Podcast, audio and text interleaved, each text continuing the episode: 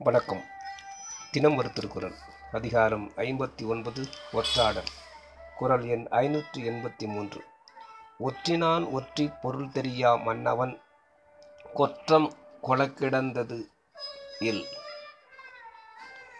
பொருள். ஒற்றர்களை நியமித்து நாட்டில் நடப்பனவற்றை தெரிந்து அதன் பயனை ஆராயாத அரசன் அடையக்கூடியதொரு வெற்றி ஒன்றும் இல்லை. விளக்கம். ஒற்றர்கள் இல்லையென்றால் பிற நாட்டிலும் உள்நாட்டிலும் நடக்கும் செய்திகள் ஒன்றையும் அரசன் அறிந்து கொள்ள முடியாது. தெரிந்து கொள்ளவில்லை என்றால் அரசன் பாதுகாவலாக யாதும் செய்து கொள்ள முடியாது.